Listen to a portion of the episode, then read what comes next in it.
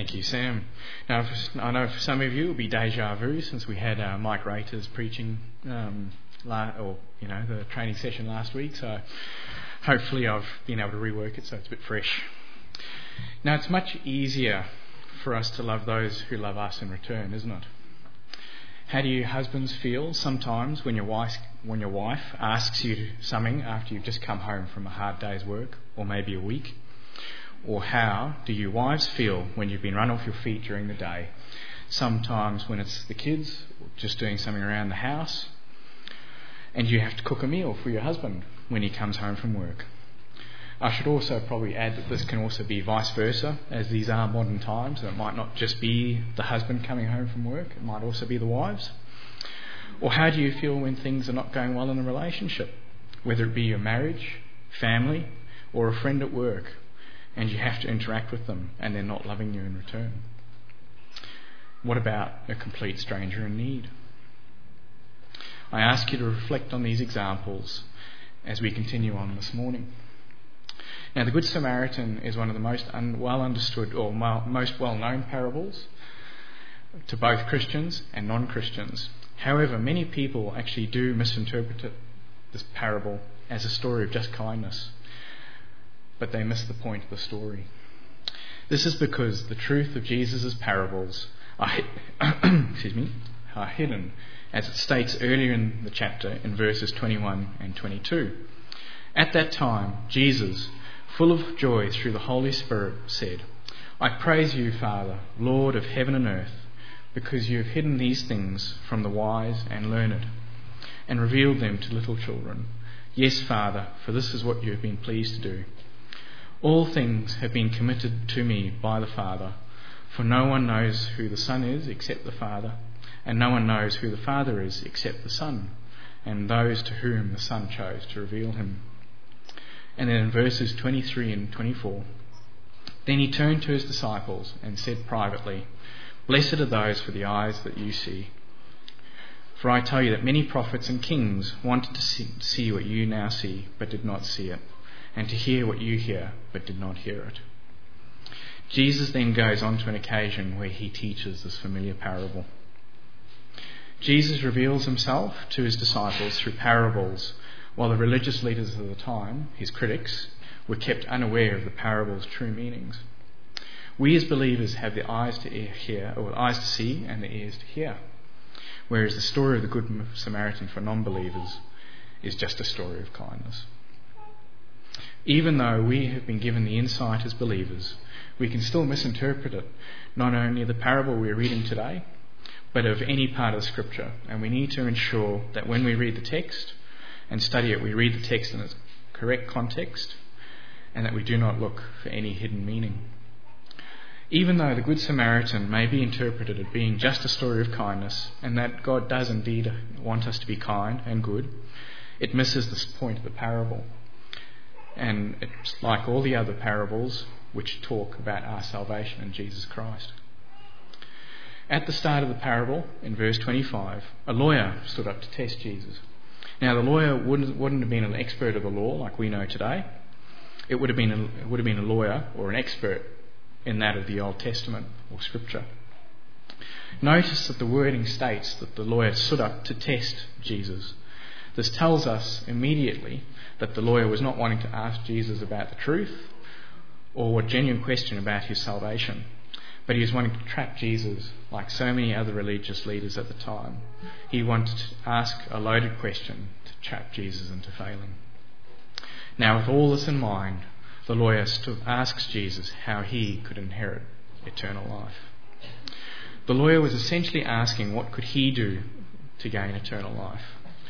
And it shows quite a human response in where we tend to think that we can fix things, don't we? I was watching my daughter the other day trying to put together her mix master, and the beaters had actually come out. And um, so she was getting quite frustrated. And when I asked if she wanted help, she was so adamant that she could do it. So much so that she actually kept repeating to herself Mia Fick, which is fix for her, but she's getting there. She's only two and a half. So I ended up said, okay, fine, I'll just let her go and kept watching her. And she eventually ended up asking for help, and she was getting quite frustrated, and the mere fic turned into peas, daddy fic. Albeit with lots of pointing to the mix master and then the beaters and showing me what to do, so she was still directing me. So now it would have been easier if she'd, from the very beginning, asked instead of trying to fix it herself, asked me how to, so I could at least show her. I wonder if God and I wonder if God has similar thoughts when He deals with us, and we keep thinking we can do it on our own strength, and eventually, out of frustration, we turn around and ask Him for help. Now, in directing a question to Jesus or to the lawyer, Jesus places himself in a position to evaluate the lawyer's answer, and he guides the lawyer by pointing him to something that was extremely familiar for both of them and all the other people around witnessing this exchange and they could both and they could all agree on as truth. Now this would have been the Old Testament, what we know today. Jesus was asking the lawyer for his understanding of what the law stated. Old Testament lawyers were highly educated from a young age and spent an extended period of time before being appointed to their office, much like our lawyers today. The estimates from the Illustrated Bible Dictionary place it that they started their training at 13 years old and they only graduated at 30 years old. So they would have been studying, reciting, copying, learning, and um, debating scripture for over 17 years before they actually became a qualified lawyer. As a result, their understanding of scripture was profound. But over the years, the Pharisees and the Sadducees kept adding their own interpretations to the law, whether it be written or verbal, and, esti- and the estimate is about 619 laws in addition to the 10 laws of Moses. No wonder you couldn't be righteous at that point in time. However, the lawyer was very good at what, at what he was doing and he knew what he needed to respond with. And he responded by quoting two verses of Scripture Deuteronomy 6, verse 4 to 5, and Leviticus 19, verse 18, which uh, sum up the entire law of God. Jesus states this in Matthew 22. Love the Lord with all your love the Lord your God with all your heart and with all your soul and with all your mind. This is the first and greatest commandment, and the second is like it. Love your neighbour as yourself. All the laws and the prophets hang on to these two commandments. Now, these two commandments actually summarize the Ten Commandments which were given to Moses. The first five actually relate to our relationship with God, and the second, or the latter five, actually relate to our relationships with people. And therefore, what does the Old Testament require? It requires that we love our God and that we love ourselves. Or, sorry, we love others as we love ourselves. And this needs to be met. Hmm. As a result, Jesus confirmed to the lawyer that he had given the correct answer and replied that if the lawyer followed these two commandments, he will receive eternal life that if he wants it, he should go and fulfill the law. Much easier to say, a lot harder to do. The lawyer's response in verse 29 states that he wanted to justify himself and asked Jesus, Who is my neighbour? The question reveals, bless you, the G, uh, question reveals the lawyer's attitude and is heart by the fact that he does not think about how he loves God or how he loves his neighbour.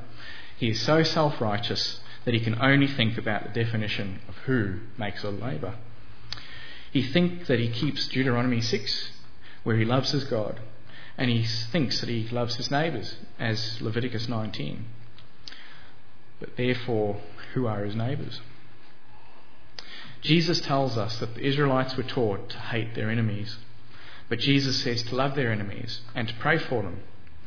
And in addition, he adds Deuteronomy 10, verse 19, which states, And you are to love those who are foreigners, for yourselves were foreigners in Egypt. However, the lawyers did not love their enemies or the foreigners living amongst them, as they had misconstrued Psalm 139, where it states, Do I not hate those who hate you, O Lord? And do I not loathe those who are against you? And they removed them as being neighbours. In other words, they deemed only people who they wanted to be neighbours as actual neighbours. Now, the lawyer believes that he had passed the test of loving God. He believes he had passed the test of loving the ones he is supposed to love. And he is completely unaware of how lost and doomed he actually is. Now, Jesus recognizes the lawyer, or the attitude of the lawyer, and reaches out to him in such a way that not only will he recognize who his neighbours are, but he will actually have his self righteousness broken and he'll come to realize how lost he actually is. Now, I just want to share something this morning about what is God, what God has been continuously sharing with me about this passage in the last nine months of my life.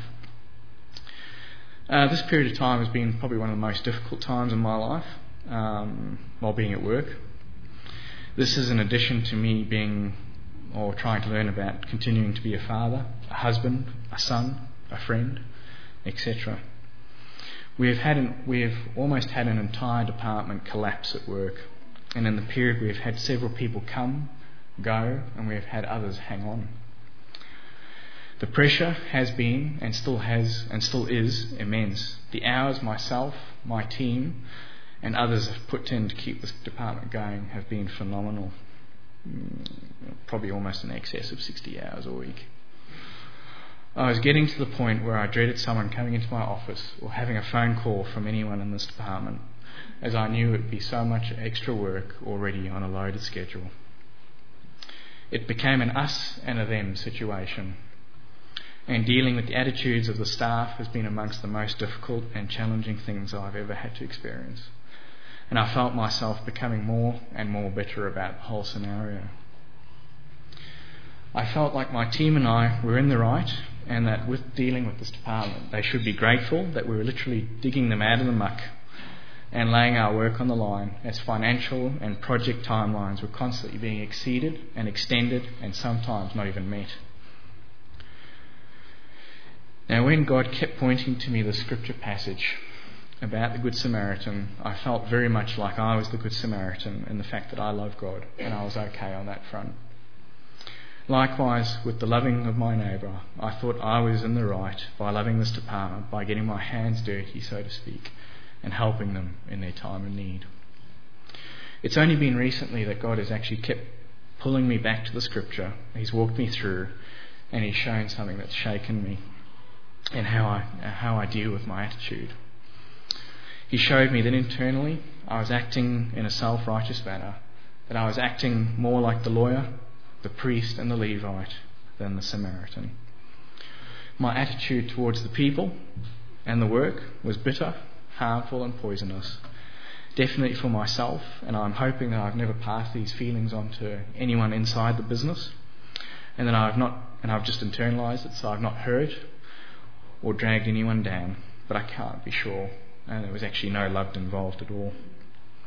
Now, some of you may condemn the priest and the Levite, as we continue to read on in the next section. But you'll be condemning yourself as I have done, because if we're honest, we actually act like the priest and the Levite and the lawyer most of the time. The Good Samaritan is anything but a simple story of kindness. Jesus responds to the lawyer after he asks who his neighbour is by saying, by introducing a story with three different men and how they respond to a man who's been robbed and injured in verses 30 to 35. In reply, Jesus said, A man was going down from Jerusalem to Jericho when he was attacked by robbers. They stripped him of his clothes, beat him, and went away, leaving him half dead. Now, Jerusalem is a city that is about 750 metres above sea level, and Jericho is approximately 250 metres below, below sea level and the distance from city to city is about 29 kilometres. So it's about a k worth of drop, and it's because it's only 29 k's. It's actually a fairly decent descent. So not only was it steep and easy, but it was windy, and there were rocks where it was ideal for concealing bandits, and there were precipices that actually ran into deep canyons. So it was actually quite a dangerous road. Now, as the man was walking down the road, these robbers pounced on him, stripped his clothes off him, beat him, and left him half dead. So he's in quite a critical condition and he can't help himself out of the situation he's in and is in need of serious help. What would happen then if no one actually happened to come by? Well, thankfully, Jesus states in verse 31 a priest happens to be coming by down the same road, and when he saw the man, he passed by on the other side. Now, initially, the lawyer may have thought that at this point in the story, that the priest coming along was actually very good news, as the priest would have known the Old Testament intimately, and he knew to show kindness, and he knew that he needed to administer to strangers. Leviticus 19 tells us to love foreigners as much as yourselves. And Psalm 37, verse 21, actually talks about the wicked borrowing and not repaying, but the righteous will give generously. Micah 6 says, With what shall I come before the Lord and bow down before the exalted God? Shall I come before him with burnt offerings, with calves a year old? Will the Lord be pleased with thousands of rams, ten thousands rivers of olive oil?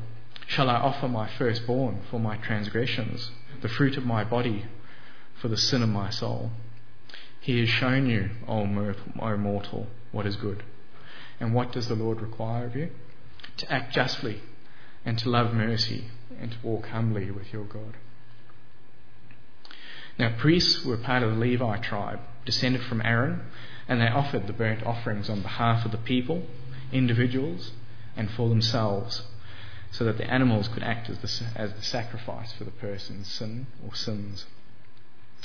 The priest would know that he needed to act justly, that he needed to love mercy, and he needed to walk humbly before God. The priest should provide hope in the story, as he is the obvious choice out of the three men in who would stop and help the injured man. However, the priest simply crosses over to the other side, completely ignores and shuns the injured man, and carries on about his travels. In doing so, the priest demonstrates that he has no love for his fellow man, and therefore he has no love for God. Otherwise, he would have obeyed God's law, stopped, and helped the injured man. The priest is a typical priest within the Jewish system one who is self justified and is extremely self righteous, but does not love God or man or others. Then Jesus states in verse 32 So too a Levite, when he came to the place and saw him, pass by on the other side. Now, Levite is a priest from the tribe of Levi, the son of Jacob, but not from the uh, family of Aaron, and therefore he's not part of the royal priestly family so basically, they were the bottom rung of the priesthood and assisted the priests in whatever help they needed, whether that be policing the temple, taking care of the temple's facilities, or whether being a teacher of Israel. The Levite is a religious man connected to the priesthood and to religion at its most intimate, intimate by being near the temple. He too showed no love for God for his, or for his fellow man as he does not come to the aid of the injured man and he just, again, simply passes by. Jesus has shown us that these two characters, who should have done and stopped or stopped and helped the man, did not love God or their neighbour. Will anyone do what's right? Will anyone show love? Now, Jesus carries on with the story and introduces a hated person at this point in time. And he says in verse 33 but a Samaritan, as he travelled, came where a man was, and when he saw him, he took pity on him. The Samaritans at this point in time were actually a hated people because they'd intermarried with the Gentiles, so they weren't strictly pure, and they did not keep with the Old Testament law. And contrary to actually current day belief, where you actually, if someone actually does a good deed and you say, "Well, you're a good Samaritan," it was actually a pretty negative term. And uh, we know this because in John 8, verse 48, it says, or this is when Jesus was speaking, and the Jews answered him, Aren't we right in saying that you are a Samaritan and demon possessed? Now, At this point in the story, it must have been shocking to not only the lawyer, but also to everyone who had gathered to listen, that one of their worst enemies, a Samaritan, who one who did not have access to the temple, no access to burnt offerings and, their, and sacrifices, and therefore no access to God for their forgiveness. And he actually does the right thing. He actually obeys God and actually stops and helps the injured man. And when and we know this because when the Samaritan came along the injured man, he showed compassion. So therefore, two men who were part of the religious elite did not show love towards God or the injured man. However, the one who does show the quality of loving your neighbour as yourself is not only the least religious, an outcast of society, and the least likely to help. And he actually takes on a pivotal role in the story. If the act of the, uh, if the, act of the Samaritan helping the man is shocking to the listeners and the lawyer before, which Jesus said, is being the one, or the Samaritan is the one who helps the injured man, Jesus adds to this story by actually showing the depth of the compassion that the Samaritan shows in verse 34. Now, when the Samaritan stopped, you obviously now, I don't know if they knew their doctor A, B, C, D at this point in this time, but he would have stopped over the injured man. He would have checked him over, made sure that he was okay. He would have bandaged his wounds, potentially with strips of his own clothes, as the man was naked. And uh, in verse 34, it also says that he, he went to him, bandaged his wounds, and he poured on oil and wine. So the pouring of the oil and wine would have been to soothe the pain, as they didn't have painkillers at this point in time, it was only alcohol. And it also would have acted as an antiseptic for the man. And it goes on to say, he put the man on his donkey, took him to an inn, and took care of him. Now, the Greek word used for inn in this, um, in this or this parable is actually pandokion, which actually means a public place that would have been like what we call a hotel today. So you could have paid for the, you would have paid to stay the night, and that you'd be given food, and you would have a place to park. Well, in their terms, it would be the donkey, where they could actually have a stable. So, now the Samaritan not only took the injured man to the inn, but he looked after him during the night, where he would have stayed, provided comfort, kept feeding him, making sure, you know, maybe if he had a fever, a fever, just kept making sure he was, he wasn't getting feverish, making sure his temperature was kept cool. Now, the taking of an injured man to an inn is by no means stretch you know, it's fantastic to have done for a friend, but for an enemy, that's that's even mind-boggling. So it says in verse 35, the next day he took out two denarii and gave them to the innkeeper. Look after him, he said, and when I return, I will reimburse you for any extra expense that you may have. Now, two denarii is about a day's wage. And although we're not told about the pricing for an inn, for whether it be day or night, we can be sure that the amount given is actually quite a substantial amount, which only covers the room cost. He goes on to say, further to even say that any expenses that the innkeeper has will actually, that, and is out of pocket, he will actually reimburse. Now that opens up the Samaritan to actually some big financial risk I don't know if I'd be handing someone a blank check, but essentially, but this is what he does. So, you know, the innkeeper could make up a story and say, well, I've had to have, you know, 10 denarii worth of expenses. And there's no, I don't know if there was receipts back in those days, but yeah, but he goes ahead and does it. Uh, that's amazing generosity. So the point Jesus is trying to make here is would we do that to ourselves? Of course we would. If I was injured and I would like to be put into an inn and cared for. Now, what about others? Would we do that in, in that situation? Who can love like that on a regular basis? Not just once or twice, but all the time. As, as Jesus had said in Matthew 22, we must love our God with all our heart, our mind, our soul, and our strength all the time. We must love our neighbour all the time. Is anyone able to do this unconditionally? Sam, Judy, can anyone do it? No one can. The Samaritan loved the injured man as much, if not more, than he loved himself. Unless you love God all the time and you love your neighbour all the time, you will not receive eternal life according to the Old Testament law. This story shows such lavish, lavish love by the Samaritan for a man he did not even know. Jesus concludes the story and asks the lawyer in verse 36 which of the three men the lawyer thought was a neighbour to the injured man. And it shows in verse 37 that the lawyer responds that it was the man who had mercy on the injured man.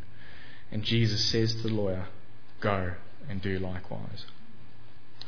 Now, did you notice that Jesus changed the question from verse 29 from the lawyer asking who his neighbour is Jesus spins it and it's and he's showing that it doesn't matter who your neighbour is or who you think qualifies your neighbour, but are you being a neighbour to someone in an unqualified who loves in an unqualified way? To another person, be it a family member, a friend, or anyone else you meet. Remember those examples that I gave you earlier on this morning? How your husband's feeling, how your wives are feeling, and what about those who you meet at work, whether it be a relationship, you know, just with a work colleague, a family member, or a complete stranger? I'd be curious as to know and hear how you view them now. There is no one who could love others as much as they love themselves. And that means that we have all fallen short of the glory of God. And we cannot fulfill the Old Testament law, which means we do not have eternal life through ourselves. But God knew that we would not meet the requirements that we set out exactly. So in the Old Testament, the burnt offerings were put in place so that they, so the animals could have or be sacrificed to forgive others, as the sacrifice and a replacement for the people's sins. Today, we know that Jesus took the place the, as the final place of the burnt offerings, as Chris shared this morning. And for those of you who believe in him and are saved, you are the Good Samaritans from today's parable that we have read today. Jesus commanded us to go and do likewise in loving not only God but our neighbour, which is everyone that we come across. There are no restrictions. Jesus said, everyone. Now, I know some of the great work that you were doing in loving others, and I'm sure that I don't know a lot of what you are, of what you are also doing as well. Keep at it and continue to love as you are, as you are loving. For those of you who are sitting here today and do not know Jesus, I urge you to read the Bible, to ask questions, and approach the elders. Uh, Sam was one of them. Uh, so please read the Bible. Now I'd just like to close with a prayer. Dear Heavenly Father, thank you for everything that you've done for us and for your written word that we've been able to open today. We know that you have commanded us to go and do as the Good Samaritan did. Thank you, Lord, for the people sitting here who love you wholeheartedly. Thank you for the love they are showing to others, whether it be known or unknown to other people. I pray that you will provide the people here with opportunities in the coming weeks to demonstrate the love that we should be showing, and I pray that in doing so, we will point everything done to, and it just goes to you, Lord, to just glorify you. For the people already loving, I pray that you encourage them, Lord, and sustain them in the good works that they are doing. For everyone, Lord, regardless of whether they are loving or not loving, Lord, I pray that you will help us to become more Christ like and that our compassion for others continues to grow so that we can love others as much as ourselves. And as we sang earlier this, this morning, Lord, fill us so that we may be emptied again and the seed that we have received we can sow. Help us to be there for Bonnie and the Jenkins family, Lord, not only spiritually, prayerfully, but also practically as well. I pray for all this in your heavenly name. Amen.